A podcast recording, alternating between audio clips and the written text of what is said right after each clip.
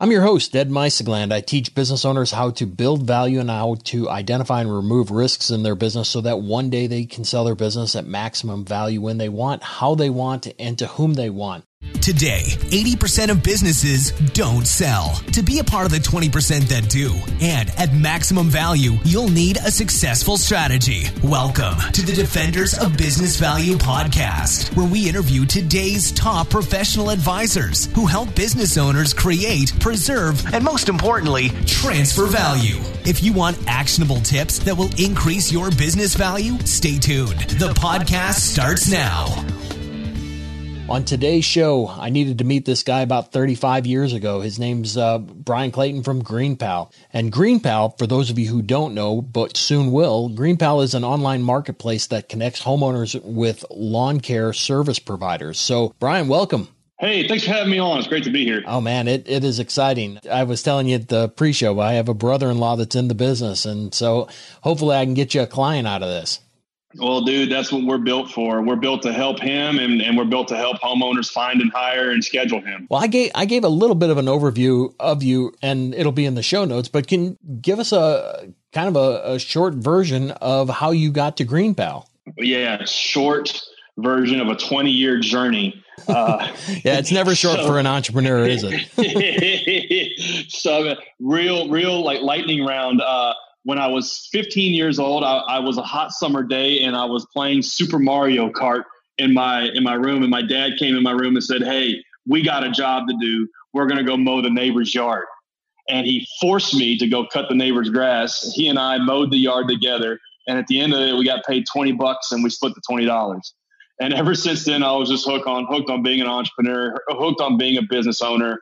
And I just took that little lawn mowing business and just ran with it. By the end of the summer, had like 10 or 12 lawn mowing customers in the neighborhood. All through high school, I cut grass. And uh, by the time I was in college, I, I had 10 employees. Did mo- lawn mowing all through college as a way to pay for school. And by the time I graduated college, I was confronted with a decision. It's like, okay, am I going to fold and close up shop on this little lawn mowing business and then enter the job market and essentially take a pay cut? Or am I going to double down and try to make this into a real company?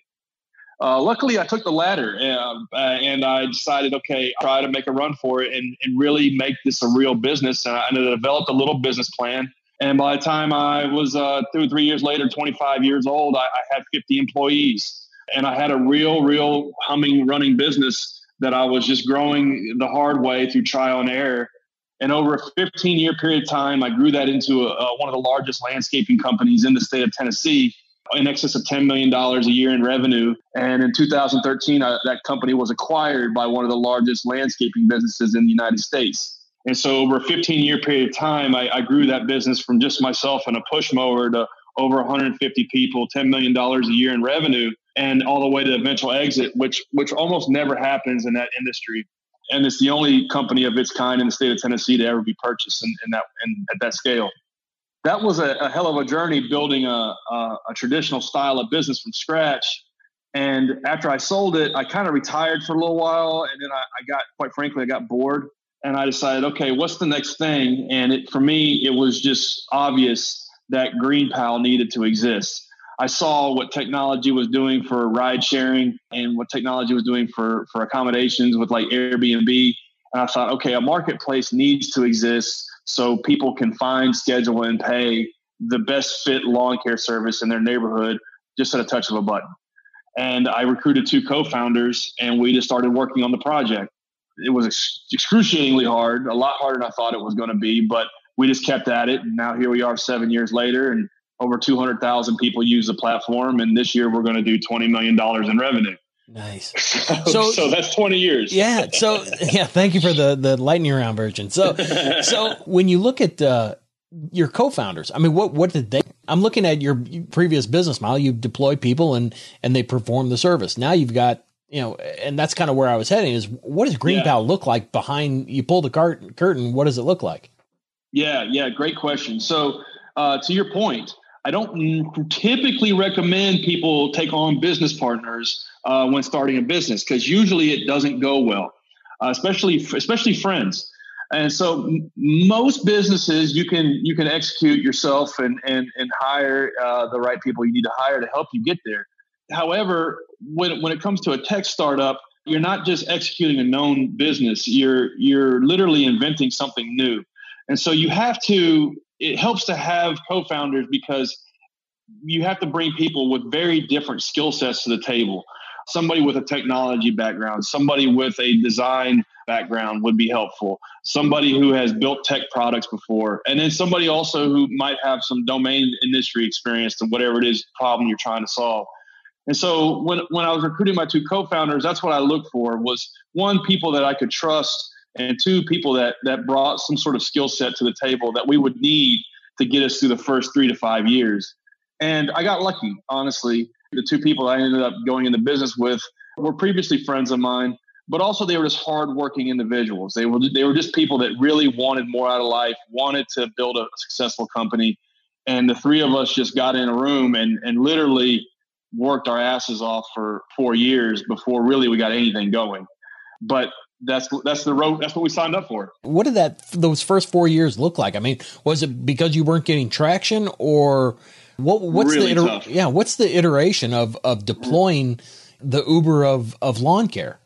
Yeah, really, really, really, really tough. We uh, so the first summer, uh, summer of 2013, we knew enough to be dangerous, but we didn't know how to really develop software in, in the, to the scale that we would have to. So we paid a uh, development shop in Nashville $180,000 to build the first version. And this was our own money. To this day, we haven't taken on any outside capital. This is our own money that we, we cobbled together. And we paid this shop and we built the first version of what we thought GreenPal would be. And we launched it and it was a total utter failure. I mean, I think less than 12 people even tried it. And we thought, okay, what do we do? Do do like the, the software is hard to use. It's not doing what we it is we what the vision is. We don't really know how to fix it. What do we do? Well, we saw we thought, okay, well, first let's even validate this is a good idea. At the time, we were reading a book called The Startup Owner's Manual by an author named Steve Blank. And one of the core concepts of that book is, quote, get out of the building. And what that means is you have to get out from your desk, you have to get out of your office, you have to get out of the building, and you need to go talk to every one of your customers that'll talk to you. For us, it was pretty easy. We only had like a dozen, but we talked and met with every single person that had tried the software. And we tried to figure out okay, were we solving a problem we're solving? Uh, where did we delight you as a user? Where did we let you down? What do you wish the software would do? And we tried to glean from that were we on the right track? Were we building, were we actually solving a real problem or just a problem that we thought existed? And we were able to get enough validation just to keep moving forward. After that, we started, we, we had to figure out, okay, we have to get more people to try this version of the software. How are we going to do that? And taking a page out of like my former playbook 15 years prior, we passed out door hangers, literally passed out flyers all over Nashville, Tennessee, 100,000 of these damn things and uh, took us a month. And we got several hundred people to try the software, and we just kept running the same cycle over and over again. Get people to use it, talk to them, get the feedback, bake the feedback into the next version. So after doing that over and over again, and I think even like myself, I got bit by two dogs. We realized that 10 customers per dog bite was not a scalable user acquisition strategy. So uh, we started to develop not only try to uh, develop around the product and what the product did and, and how it how it delivered quotes quickly and how it made sure that the lawn mowing service provider would come on time when you hired them and how we made the payments work seamlessly when a homeowner pushes to pay their service provider that actually happens reliably like building the software to make that happen but not only that but building this also building the software to grow the product, to distribute it. We knew we had to figure out ways to grow the product in a technological way and not by just passing out door hangers. So for us, uh, we get a lot of people through word of mouth, but we also get a lot of people just through Google search, organic traffic. You know, people that are searching for, I need a lawn mowing service nearby me. We have crafted our product in such a fashion to where we rank for those those key phrases, and so that's how we get at least half of the people that try the platform, even to this day.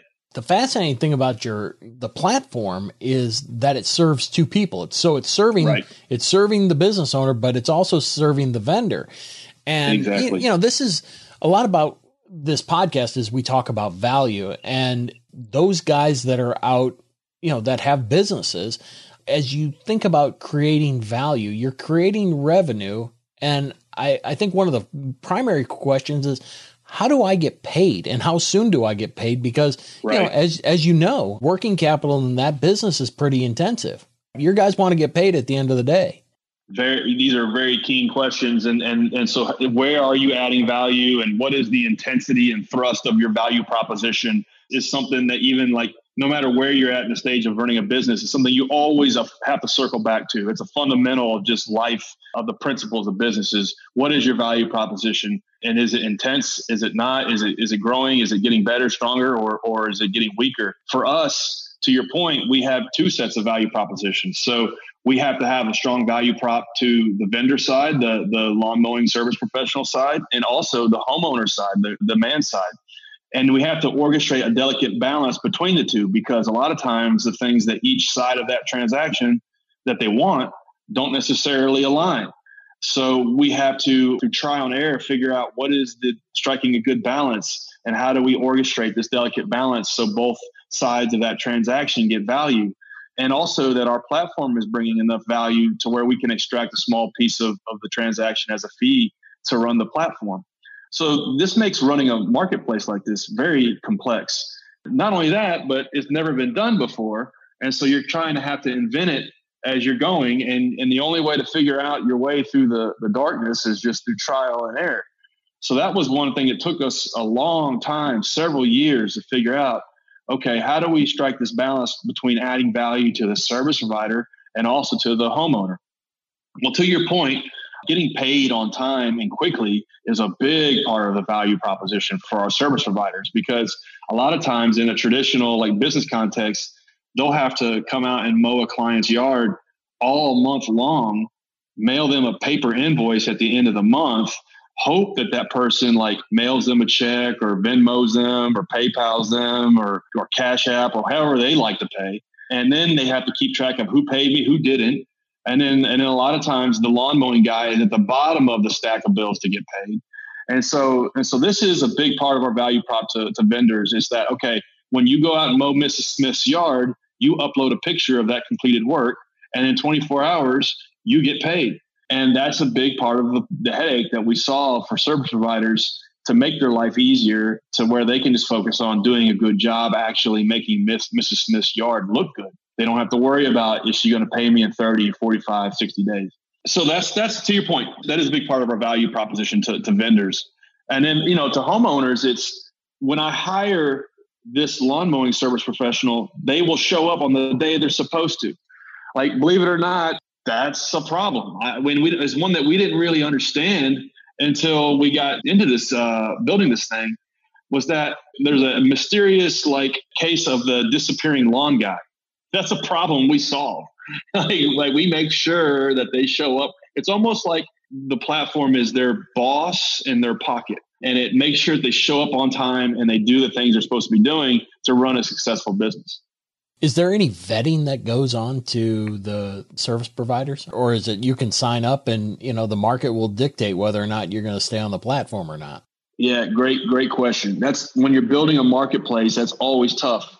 You have to figure out the again the balance of okay, do I do like a ton of vetting and then I have like a, a shallow supply pool or do I do none? It's the wild west and let like the, invisible hand of the market like decide who sucks and who's good. And for us, it's somewhere in the middle.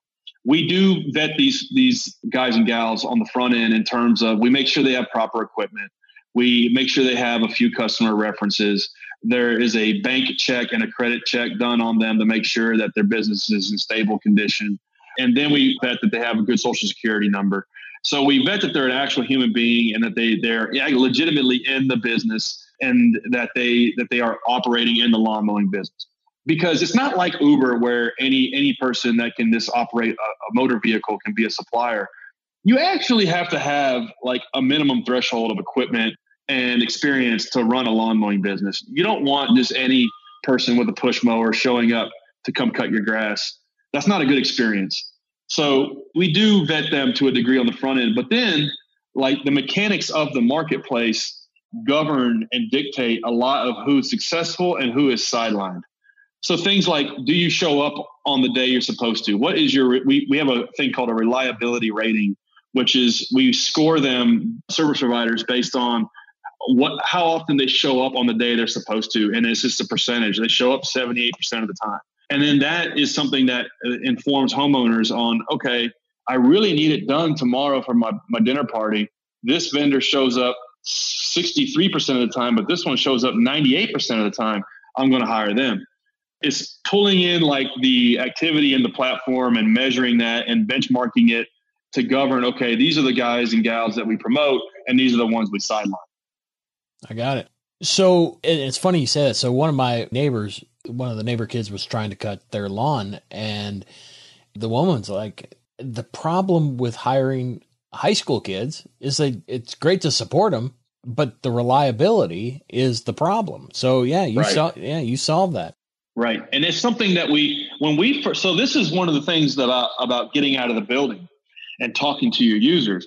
When we first launched, I came to the equation with 15 years of experience and, and from the from the vendor side. And one of the things when you run a lawn mowing business is you always complain about the competition and you always complain about how it's a cutthroat business and you always complain about how homeowners just want to find the cheapest person to do it and that's the attitude and like the paradigm that I approached the uh, building GreenPal with. It's like, oh man, these homeowners just want somebody cheap, and that's what we do. We develop the we build the the cheapest way you can find a grass cutting service because you're going to get five competitive quotes, so you can hire the cheapest one. That is the frame that I came to building the company with.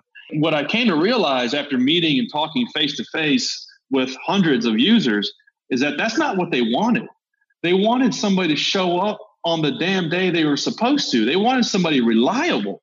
We weren't building the cheapest solution. We were building the most reliable, fastest way to find a grass cutting service at a fair price.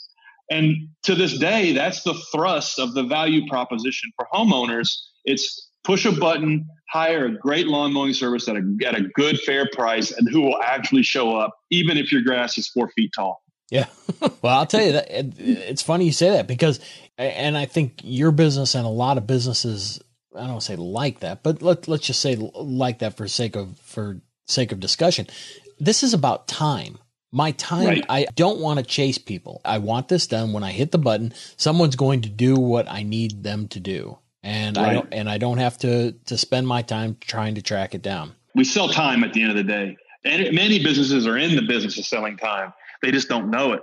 We sell time in, in a sense of you're not actually having to cut your yard, but also, like you said, you're not going to have to hassle this this person to show up and and do what they're supposed to do. No, totally. I have a, a, a, painter I'm fighting with right now. I have reached out to this guy two or three times. He did a great job on my house, and I'm doing my best to help him earn some more money. It is an absolute train wreck on why this is so difficult. Um, it's it's mind blowing. Yeah, it is. Since you have an online business now, I mean, because that's how you view it, right? Yeah, I mean, this is an online company. Absolutely, it's a digital, 100% online business and making the transition from a blue collar entrepreneur to a tech one, it was tough. Yeah, I was going to say that because, and that was one of the things I was going to ask you is, you know, so you brought in some partners and you said, yeah, you know, I, I trust these guys, but at the same time, you're in the deep end of the pool. You know, you don't know right. the tech side of things, and and I think that's a, a one of the the challenges that a lot of people face is your value is look, I've been a practitioner for 15 years. I know right. I know how this program works and I need to entrust you to make this work in the computer world or the internet world or whatever you want to call it. To me, I see that was probably your greatest risk. Even though they were friends, you couldn't defend yourself because you didn't know enough about it. Is that is that fair to Man, say? Great, great, great question because that's exactly what I went through. And I came to the realization it's like, okay, bud, if you have dreams of, of building a tech startup, you're going to have to learn to a degree how to build software. And I was just so resistant to it because that's not the way my brain is wired. But when you're delegating something, you have to be able to like delegate it from a position of stewardship, not one of abdication. So what I mean by that is like abdication is, is like Ooh, I don't want to do this. I don't know how to do it. It sucks. It's hard. You handle it. It's not a good position to delegate anything from. But if you can delegate it from a, from a standpoint of stewardship, it's like, hey, I've been doing this for the last six months or a year. This is my process and my recipe for how it works and how we do it here. I need for you to follow this process that I have laid out for you. And you did delegate from a standpoint of stewardship. It's a much more likely uh, good outcome. And so for me, I had to like get in the trenches and learn how to write software. I didn't want to, but I forced myself. I went to a boot camp and learned how to do code, and and I'm still a crappy programmer, but I learned enough to be dangerous and to also just be able to delegate from stewardship and not from abdication, and also be able to call bullshit when somebody is was blowing smoke and and telling me that something wasn't possible. It's like, no, actually, it is. I know because I, have I've looked at this thing and I understand that this is how it works, and we actually can do that. So no, go back to the drawing board and pull it off. Being able to like know enough to be dangerous and, and actually have done some of the things that, that need to be done, I think are almost table stakes when it comes to, to building any business, particularly a tech one. So how did it translate into this one? I mean, I know you're the practitioner, but there's more secret sauce than just being the practitioner. What did you bring from the first business into the second one beyond? Yeah, yeah, man. Pushing? That's that's a good that's a good question. A lot of people talk to me and say, "Ah, well, you know, you had 15 years experience in lawn mowing, so you that was your silver bullet, your secret sauce." And no wonder you're successful because you knew the business from the inside out. Part of that is true, but it's not uh, it wasn't just the thing that just solved all of our problems. A lot of times when you're in a tech startup and you are inventing something that has never been done, you're always at a loss and you're always wondering is if you're even building something worthwhile and if you're solving problems. That was never really a problem for us because I did spend 15 years in the industry. I, I did see firsthand how difficult it was for a small service provider to run their business and also how difficult it was for just a, a, homeowner wanting a basic lawn mowing every week or every two weeks to find and hire them. I saw these problems manifest on a daily basis. Matter of fact, running that business as it grew, we no longer did residential lawn mowing. It just wasn't profitable for us. As the business grew, we attacked more of the commercial sector we would do apartment complexes, office parks, malls, hospitals, things of that sort. Big hundred thousand million dollar contracts. And so a homeowner calling our office and saying, Hey, I need you to come cut my grass Thursday for $35 right. really just wasn't something we could mobilize our machine to go do and make a profit on. And so what we would do is one of the values that we ran that business by was to always be helpful, no matter what and even to this day, uh, it's just something that like an ethos I run my my life by. Is like to always be helpful if you can be, and even if that person can't do anything else for you, always try to be helpful. And so we would maintain a list of 20 or 30 small lawn mowing services by the phone. My, my office manager would keep it by the phone. And so somebody would call, it's like, hey, you know, I see your trucks all over town. Can you come cut my grass Friday at three o'clock for, for $27? And we would say, well, no, we're not a good fit for that. Thank you for calling us, but uh, we actually don't offer that service. But here are five names and numbers for smaller providers that do. And a lot of times people would be appreciative and they would that would solve their problem. But uh, what was funny is a lot of times they would call back and they would say, I called and left voicemails for five of those people. Nobody called me back. And so it's like then you get into this thing of like no good deed goes unpunished. and we we would deal with this phenomenon all the damn time of trying to be helpful, but like even even they would like dial for dollars and pull all of these people and still nobody would call them back. So I saw this happen all the time. And I just knew that okay, these are problems that, ex- that exist. I'm coming to the table with with knowledge that software can solve some problems and make some of this stuff easier that did help increase the odds of our success. However, on the flip side of the coin is I didn't know how to build software. I had never tried anything like this before. I didn't know how to build a marketplace. I didn't know how to distribute this sort of thing. So all of those things took a long, long ramp to learn and, and figure out how to do. So what could you have done to accelerate that? Or are you glad that it did eh, that you didn't because being able to go slow and deliver it was a heck of a lot better than the rapid fire mistakes in building it that way. Good, good questions to ask. So a lot. So what could have helped it uh, go faster? Honestly, trying and failing on something like this three times. If you have built software before and tried to go swing for the fences before and, and just like crash into the ground over a two or three year arc, right. you have knowledge that will help you do it better the second time. And matter of fact, you know, we read in the in, in the Wall Street Journal or Bloomberg or like in the tech press, like so and so company raises a hundred million dollars or so and so tech startup just sold for half a billion dollars, and you're like, holy crap, that company's only four years old. How did they do that? Well, a lot of times we don't realize is like that founder, that startup team is like on their second or third try. They, they have crashed and burned two or three times before this one that is something that could have saved my team and I years. Had we attempted to do something of this sort and failed, we probably could have shaved two or three years off of the process. But I don't know that there's a way to short circuit it. So you have first movers advantage. You're the first guy and everybody's gunning for you. How do you stay out in front? It's one of those things like you watch the, the battle as it unfolded, like the Uber and Lyft battle, right? Like those two companies just threw billions of dollars at, at this thing and what was what was amazing, one time I read uh, that one of com- Uber competitive advantages was a cost of capital competitive advantage, and what that meant was that they could raise money cheaper than Lyft was. Therefore, they would they could beat Lyft. I'm like, golly, man, like like that's how that's that's how intricate these these fights become. It's like that's their competitive advantage. They can raise money cheaper. For us, isn't it insane? Like for us, yeah, there there there was and still is a competitive aspect to building this marketplace and becoming like the Uber for lawn mowing to build the button that you push to get your grass cut. There's two or three other startups that are similarly oriented to us. The, but the reality is all of our competition is just the status quo.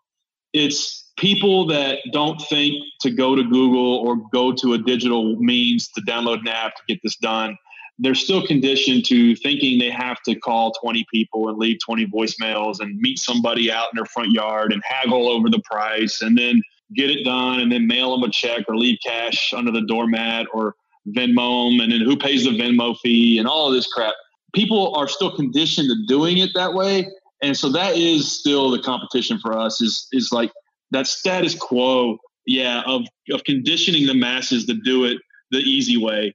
And until like GreenPal is in like the lexicon of the English language, and, and you know when you say uh, I'm gonna uh, I'll meet you there, I'll Uber there. Until somebody says like, oh, let me uh, get a GreenPal to get the grass cut, we're not to be done. Yeah, I get it. So I've done a fair amount of work in the landscape industry as far as just helping price position and, and subsequently sell companies like that.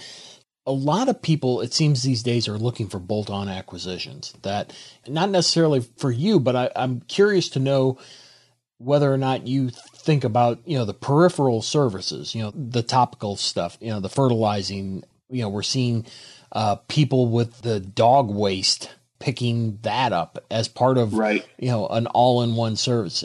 As you look at your business i mean do you think about that or is it more like you know what I, am going to do what we're great at and i'm not going to diversify? Because I, I, imagine that's a real hard question to answer for you yeah, for any it's, business it's a, t- it's a tough balance because i don't think there's not there's not like one simple answer go wide or go deep.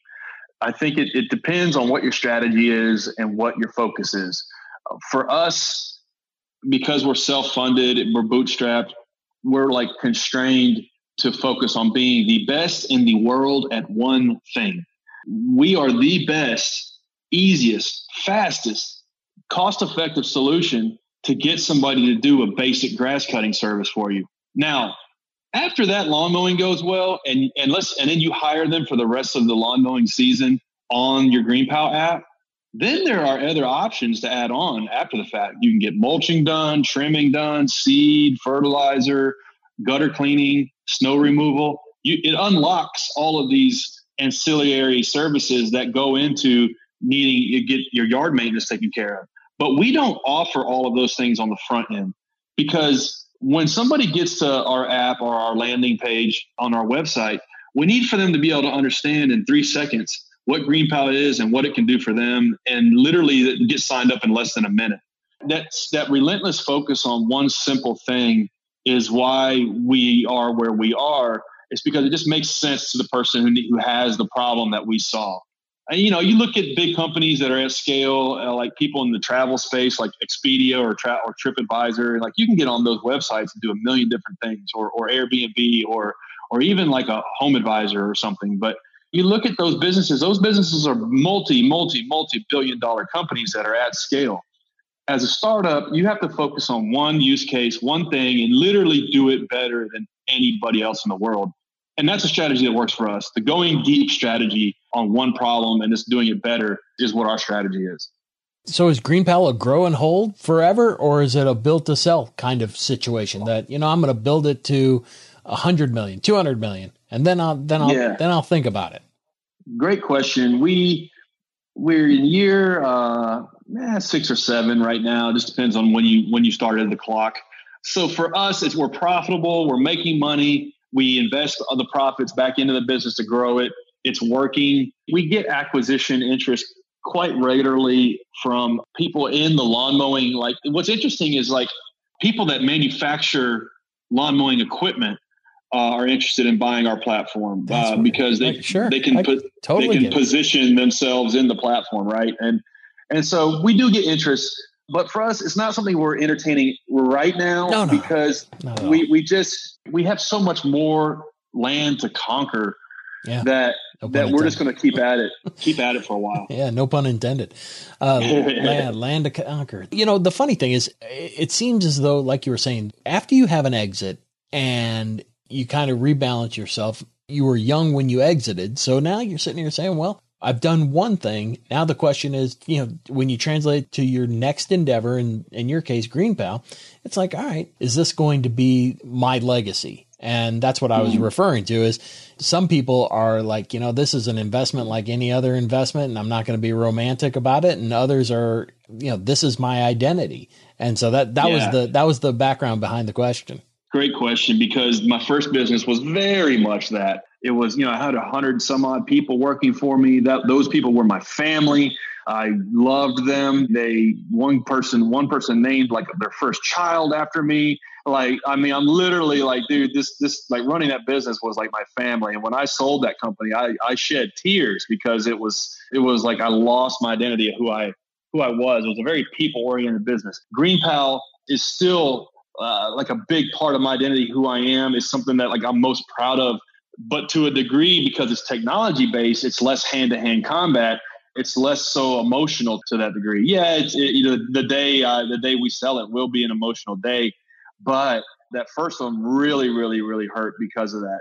So I think it might just be like the blue collar versus uh, uh, journey versus the tech journey. The tech might be more uh, divorced from that, just because of the nature of it but still like my for me like my businesses are the thing that causes me to level up to grow to keep pushing forward keep uh, to keep getting better and better and better. And if i don't have a business that that causes me to do that then i get stagnant and i don't like being stagnant. So i had to learn that after selling the first company was that that I'm very much of a thing that causes me joy is growth and prosperity and getting stuff done. And my business is the vehicle for that. So along those same lines, so where do you see this industry going? Not only GreenPal, but just you're you're in a, a niche of the tech world. Again, you're saving people time. Where do you see this industry going? I think we're in day one, minute one of day one of what you're going to be doing online and, and particularly in marketplaces. There's this minute one, day one of marketplaces to get stuff done. So whether it be a marketplace to get a dog walker, right now there's a, there's a great marketplace called Rover that's a that, that you can jump on and get somebody to walk your dog. Like that's just a, a and that's just a, it's a marketplace tech product focused on that one thing. Push a button, get somebody to walk your dog. You haven't met I my think dog. You're going, yeah, that, that that that'll only be once. I think I think we're going to start seeing way more of these traditional analog business transactions, particularly when it comes to services. get ported online and get done in a, in a more efficient manner. And we're part of that in a very, very, very small way, bringing online things that are happening offline, not for the sake of just doing it, but because doing it this way makes it run smoother, makes it get done right the first time, makes it run easier for everybody, and saves everybody time and money. That's why we do what we do. From the outside looking in and in my research for our interview, it kind of compiles your Facebook, your home advisor, your Nextdoor app. You know, when those people are asking for who do you know, this kind of consolidates all of your questions into one app. It's right. At, least from my standpoint. One, for this one simple chore, a lot of people need to get done. And that goes back to the going wide, going versus going deep thing. You can go to Facebook, Angie's List, Home Advisor, Thumbtack, Craigslist, and you can get a list, a, a name and list of named numbers for people that claim to mow yards. But you're still going to have to dial for dollars. You're still going to have to poll all of these service providers, leave voicemails, and negotiate price with all of them. Our app and platform handles all of that in less than a minute. And so that's for us part of our, our strategy is going deep on this one chore, this one thing, and just make it as easy as magic and just letting people use it and move on with their life. That's what we do. I get you. I really appreciate you going past our, our time. So, got a couple more things I wanted to ask you. I ask every one of our, our the people I interview, uh, if you had one piece of advice to give to our listeners, which are business owners and their advisors, that would have the most immediate impact on their business, what would it be? For people just getting started, the one piece of advice would be to do things that don't scale. So a lot of times you get into this idea you're going to start this business and you want to like just do it all from behind the scenes and you want to like just like build the thing to make it run on autopilot and you, you want to do the, the glamorous stuff. But the reality is, when you first get started, you're going to have to do things that don't scale. And this was one of the things that was humbling for me. You know, I'm coming off of an exit, $10 million business did, didn't do residential lawn mowing anymore. And now I built this app and I'm like, hey, will you try it for your grass cutting, please? You know, like that was very humbling. And like going through the motions of passing out flyers to get people to use it, like something we had to do. And then, you know, even a year, two years later, as we're building the software, I'm still trying to figure out how do we build a user experience that people will want to use. And one thing I did was I drove for Uber, drove for Lyft, Postmates, DoorDash. I walked dogs on on Rover and, and Wag. I cleaned houses on HomeJoy. I did handyman crap on uh, TaskRabbit, and I did that because I wanted to see how these these companies were architecting their workflows and how they were using technology to solve problems in the real world.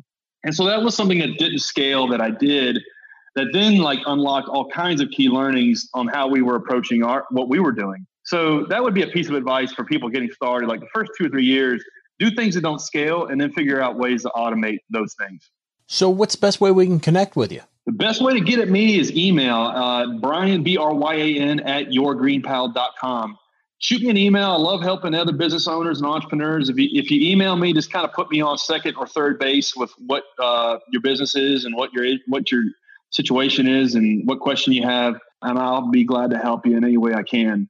I'm not the smartest guy when it comes to this kind of stuff, but I, but I have gutted it out building two businesses from scratch. So if I can help you, I will. Well, for those of us that have grass and those of us that have brother-in-laws that are in the business, how about that? Where do homeowners get in touch with you? Yeah, heck yeah. Just download GreenPal in the App Store or the Google Play Store, or just go to yourgreenpal.com. Any of those ways you can, if you need your grass cut, you sign up in less than a minute and you'll get quotes from lawn mowing services nearby you that you can hire at a touch of a button. If you're in the lawn mowing business or you're thinking about getting into it, Green GreenPal can help you make $100,000 in your first year. Right on.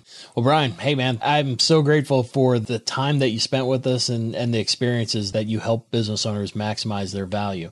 For all of you listening, we're grateful for the time that you spent with Bryan and I. And to learn more about Bryan, like he said, go to, to uh, yourgreenpal.com, sign up today. And if he can uh, help you, I'll have everything in the show notes for your convenience. And Bryan, I'm so grateful. Thanks for spending some time with me. And I sure enjoyed learning more about you, your business, your journey again. And we'll be down in Tennessee this fall. So uh, hopefully COVID will stay clear and, and we'll uh, get to enjoy your uh, great state. Right on. Thanks for having me on. All right, buddy. Thank you. This was another episode of the Defenders of Business Value podcast. For more episodes packed with strategies to increase the value of your business, visit defendersofbusinessvalue.com for show notes, transcripts, and free tools to start you on your journey. Subscribe now so you don't miss any future episodes.